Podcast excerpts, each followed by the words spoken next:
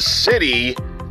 It's your man Big Pat, the voice of your Charlotte Hornets, and you're listening to the All Hornets Podcast Network, presented by Sports Illustrated.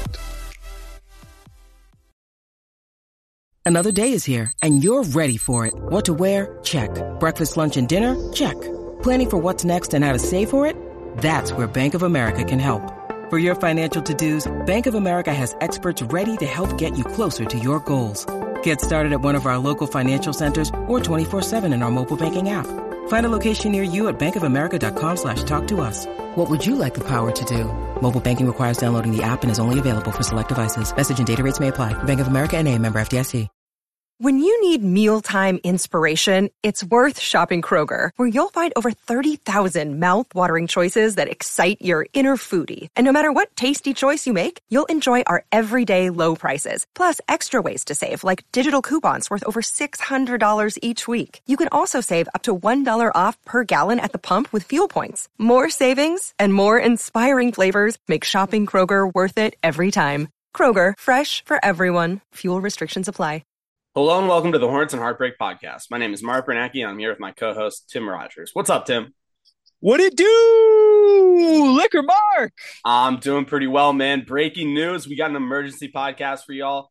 Jordan has sold the team uh, for three billion dollars to a ownership group led by Rick Schnall, Gabe Plotkin, uh, among others, notable others, including artist Eric Church and J. Cole this is something that Hornets fans uh, have been asking for, begging for, basically since Jordan uh, started being involved with the Bobcats back in like 2006. Tim, what was your what was your initial reaction? Give me some thoughts. Um, my initial reaction was jubilation. I was um, I was in I was in my office and just started freaking out. Was just running to people. I was like, Jordan sold the team. Jordan sold the team, and they were like, "What team?"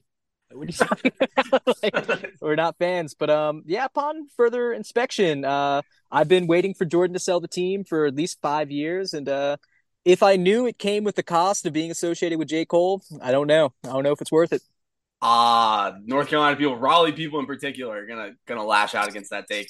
But Tim, this is this is great news. Um, Jordan, just like notoriously, has been a cheap owner and has made moves like without direction for this team for the past decade. We're gonna talk more about like some of the bad moves that he's made as uh as owner later on in the podcast. But right now, I just wanted to open with what are the most likely things that are ways that this can impact the team. Whenever there's a new owner ownership group or a new owner, there's always this new owner syndrome. You saw it this year with the Suns, where they uh, went out and got KD shortly after the team was sold. Whenever whenever there's a new owner, there's gonna there's gonna be like some big splashy move almost immediately afterwards.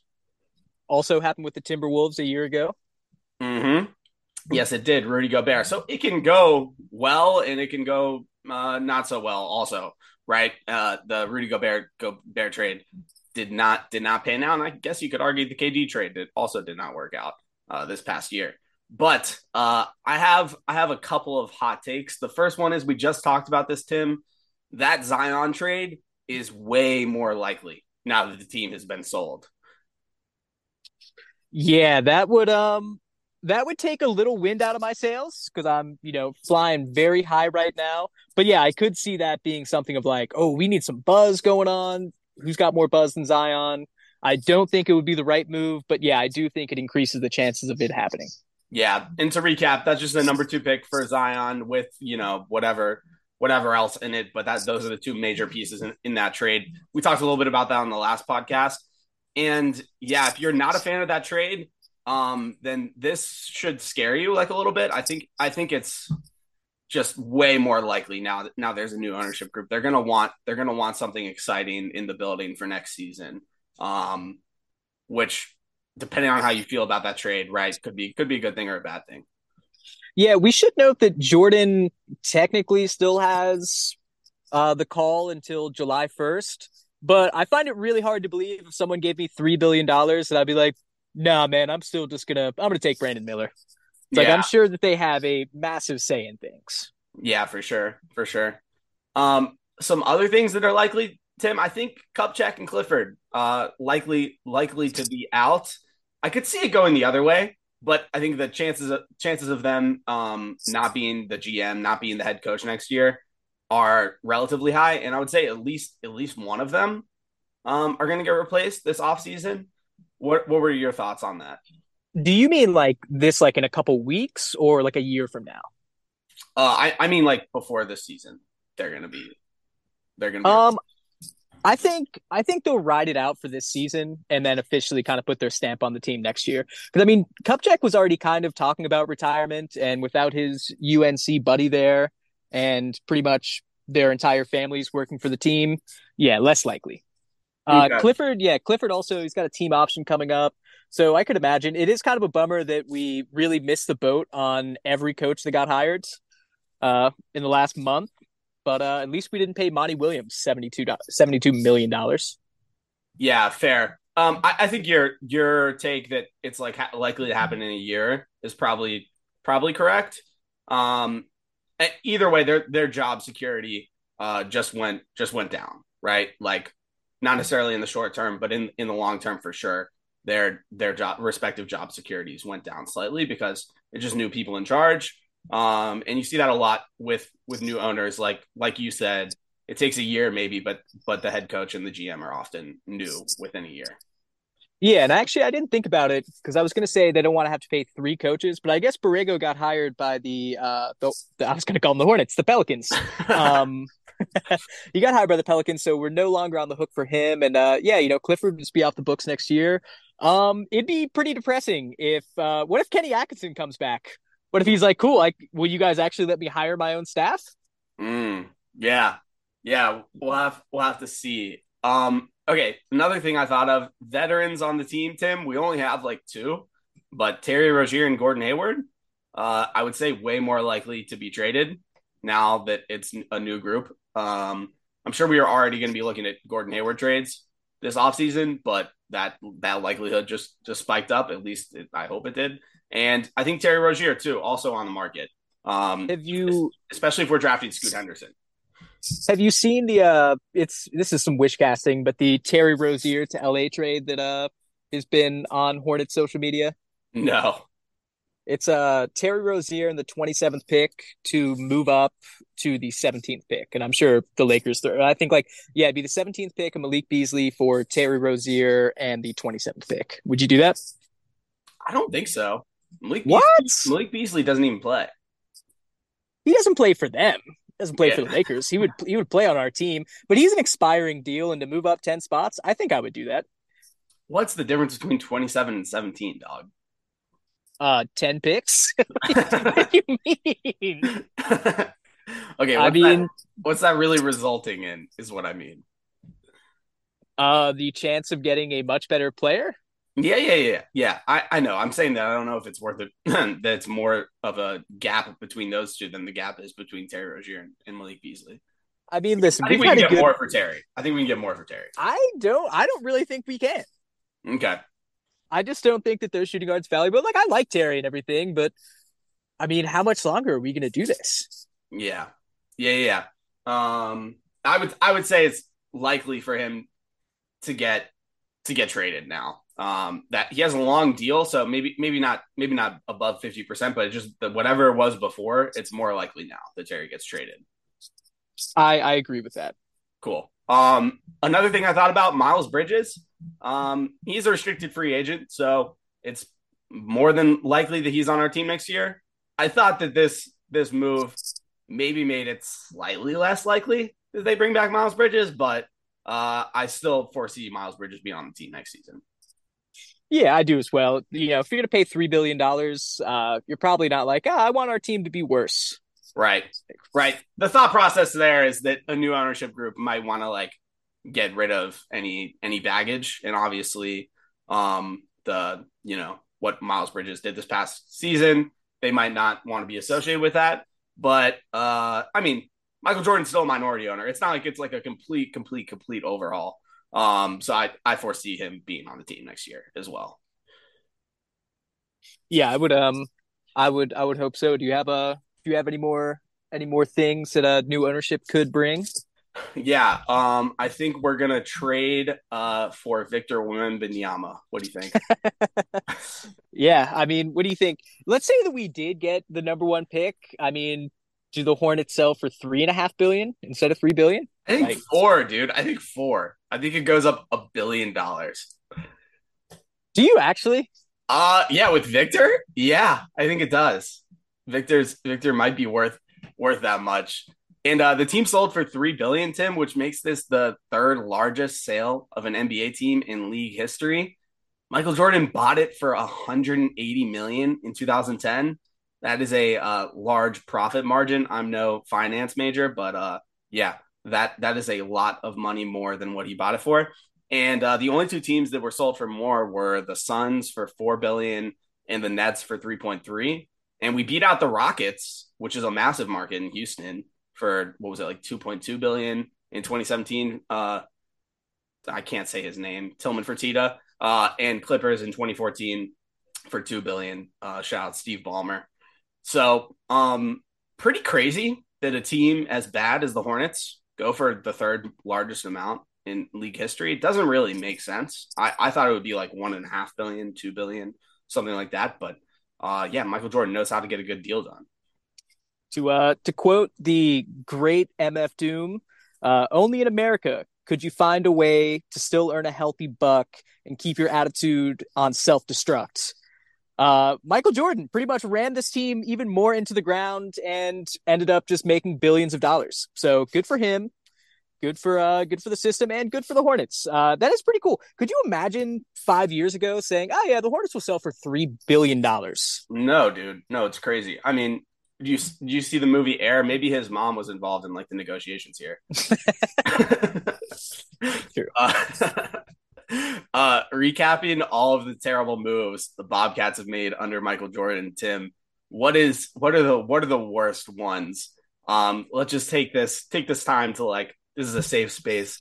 Let it all out. What were what were the worst things that happened? Um, yeah, probably just the over reliance on the UNC connections. You know, Kupchak, Larry Brown, uh, Rod Higgins, uh, just just always having his family in there. And in the Larry Brown era, when we had prime Tyson Chandler, who was awesome for the New Orleans Hornets, came here and was playing behind uh, Nazr Mohammed, a 48 year old Theo Ratliff, Jop. And then we traded him for Brendan Hayward Haywood for a little cap relief, and Tyson Chandler went on to be the defensive anchor of a championship team and win Defensive Player of the Year with the New York Knicks in the next two years. Yeah, that one that one stands out as an awful move. I just think it's funny that uh, Michael Jordan was announced as minority owner on June 15th, 2006. And uh, on June 28th, 2006, the Bobcats made their stamp in the draft uh, by drafting Adam Morrison, third overall. So it was just doomed from from the beginning. Um, from the very beginning of Michael Jordan's involvement, the worst, like one of the worst moves in the draft in in NBA history. Uh, and yeah, that's that's how it's been since then, right? The Tyson Chandler for Brendan Haywood move, drafting MKG uh, number two overall. And you brought this up earlier, uh, just in a discussion before the podcast. Like no direction, no sense of purpose with with the moves uh, that he's made. Like in the draft, we just alternated between veteran player, okay, young player, or like established player, then young player, right? Um, ter- terrible drafts from from the 2010 er- uh, era on. Yeah, yeah. It's like, okay, we'll get the, you know, high upside guy, young guy, Michael Kidd Gilchrist. Ah, that didn't work out. Let's get the more established sophomore Cody Zeller Oh, well, that upside wasn't super high. Noah Vonleh, he's a young guy. He's like the youngest guy in the draft. We got to do that. It's like, oh, that really sucked. Frank Kaminsky, that'll be our answer. We'll get like the oldest guy in the draft. Uh, yeah, just just yo-yoing with that. Really, just uh, tough times. I mean, as depressing as you know this last season was, really hard to express just how helpless you felt in like the mid 2010s. Yes. Yeah, I was actually thinking about that earlier. This past season was like the worst season we've had since that era. Like even that Devonte Graham led team had a higher win percentage than we had this past year, which is pretty wild. Um, so yeah, I think Michael Jordan had just had enough, honestly. Like after after this past year, he's just like, all right, you know the the momentum we had died, um, and he was he was ready to make a move. Slash, he wanted to make a buck, um, but this past year was almost as depressing as as those early 2010s. So it was it was a flashback for him. Yeah, this is one of those things where uh hear hear about a lot in like fantasy football where it's like, oh well, you know, this situation couldn't possibly be any worse. Like he's got to improve next season. And I've been doing that with ownership where it's like, oh well, it can't possibly be worse. It technically still could be worse. Not to pour cold water on things.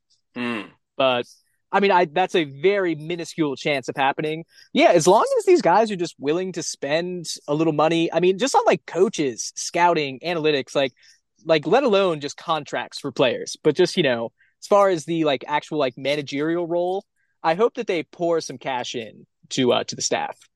Hey, the Hornets have no analytics team, no analytics department. I uh just recently graduated from a data science boot camp and I am available. Uh for uh, Hornets Hornets uh, analytics if they want to start that department. I'll take it up.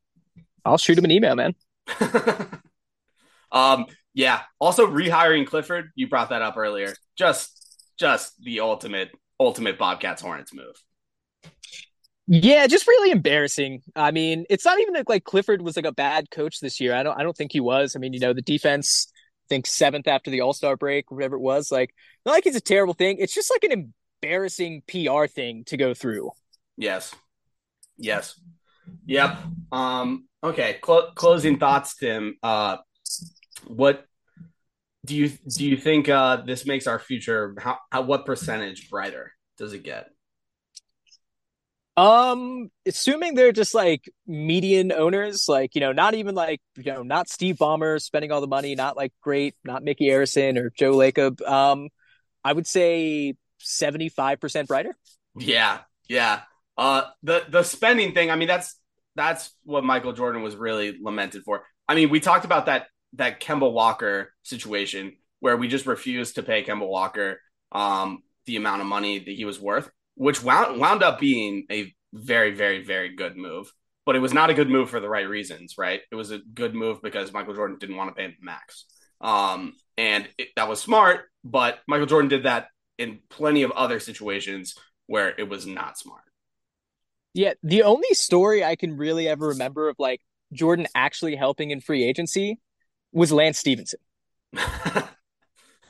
so it's not even yeah, it's not like, you know, missed out on these guys for being cheap. It's like, yeah, it's like that's like the one guy Jordan ever called. So Yeah. Yeah. Um well cool. Um futures futures looking brighter. Will we keep the number two pick? Uh, stay tuned. I I could I could see that Zion, that Zion trade rumor is going to be all over the place in the next next couple weeks. So or the next week, I guess, before before the draft. Uh, Something to pay attention to. It seems pretty clear that Zion and the Pelicans are the ones leaking those rumors. Hmm. Okay, what does that entail? You think? Um, that means that the Pelicans are probably trying to get off Zion, and Zion is trying to get away from New Orleans. But like, you don't really hear a lot of it from the Hornets' point of view. It's like, ah, the Pelicans really like that second pick. It's like, cool, I'd like a raise. Let me go spread that around the water cooler. It doesn't mean it's going to happen. Mm-hmm. Mm-hmm. Uh, another just funny point is that James Borrego, now the coach of coach of the Pelicans, Devonte Graham on the Pelicans. We're about to deal with them for Zion, and obviously there's the fact that the Pelicans are the original Hornets. Um, so just a lot of crossover with that team. I don't I don't know what's going on there. I like it. Um, hot take. I'd rather have uh, Trey Murphy than Zion. All right, let's uh let's close on this story, Tim. I don't believe you at all. Uh, t- tell me about tell me about the Lowe's uh Lowe's experience earlier. Oh yeah, so you know I got the news, was running around, and I had to go pick up some uh some quick clamps for all my clamp heads out there. And uh, this guy was helping me out. Lowe's did not have it; they never have proper inventory. Get to that another podcast. Uh, their app is terrible, but uh, yeah. So you know, I was just talking. He was wearing like some Hornets gear, and I was like, "Oh man, did you hear about the sale?" He's like, "What do you mean?" And I was like, "Oh, Jordan sold the team." And he looked at me and said, "Fuck yeah, man! Fuck yeah!" And then we just talked about the Hornets for like ten minutes. So uh, morale is high. Hell yeah, yeah. Morale morale's high uh, in Charlotte today. Um, shout shout out Michael Jordan, uh, doing the right thing. Not quite on the same level as uh, Dolan sell the team, but there was there were cries from Hornets fans for the past decade. Jordan Jordan sell the team, and it's finally happened, Tim. So uh, let's let's close there. Uh, it's been real, bro. It's been real. Be safe out there, Liquor Mark. Peace. Peace.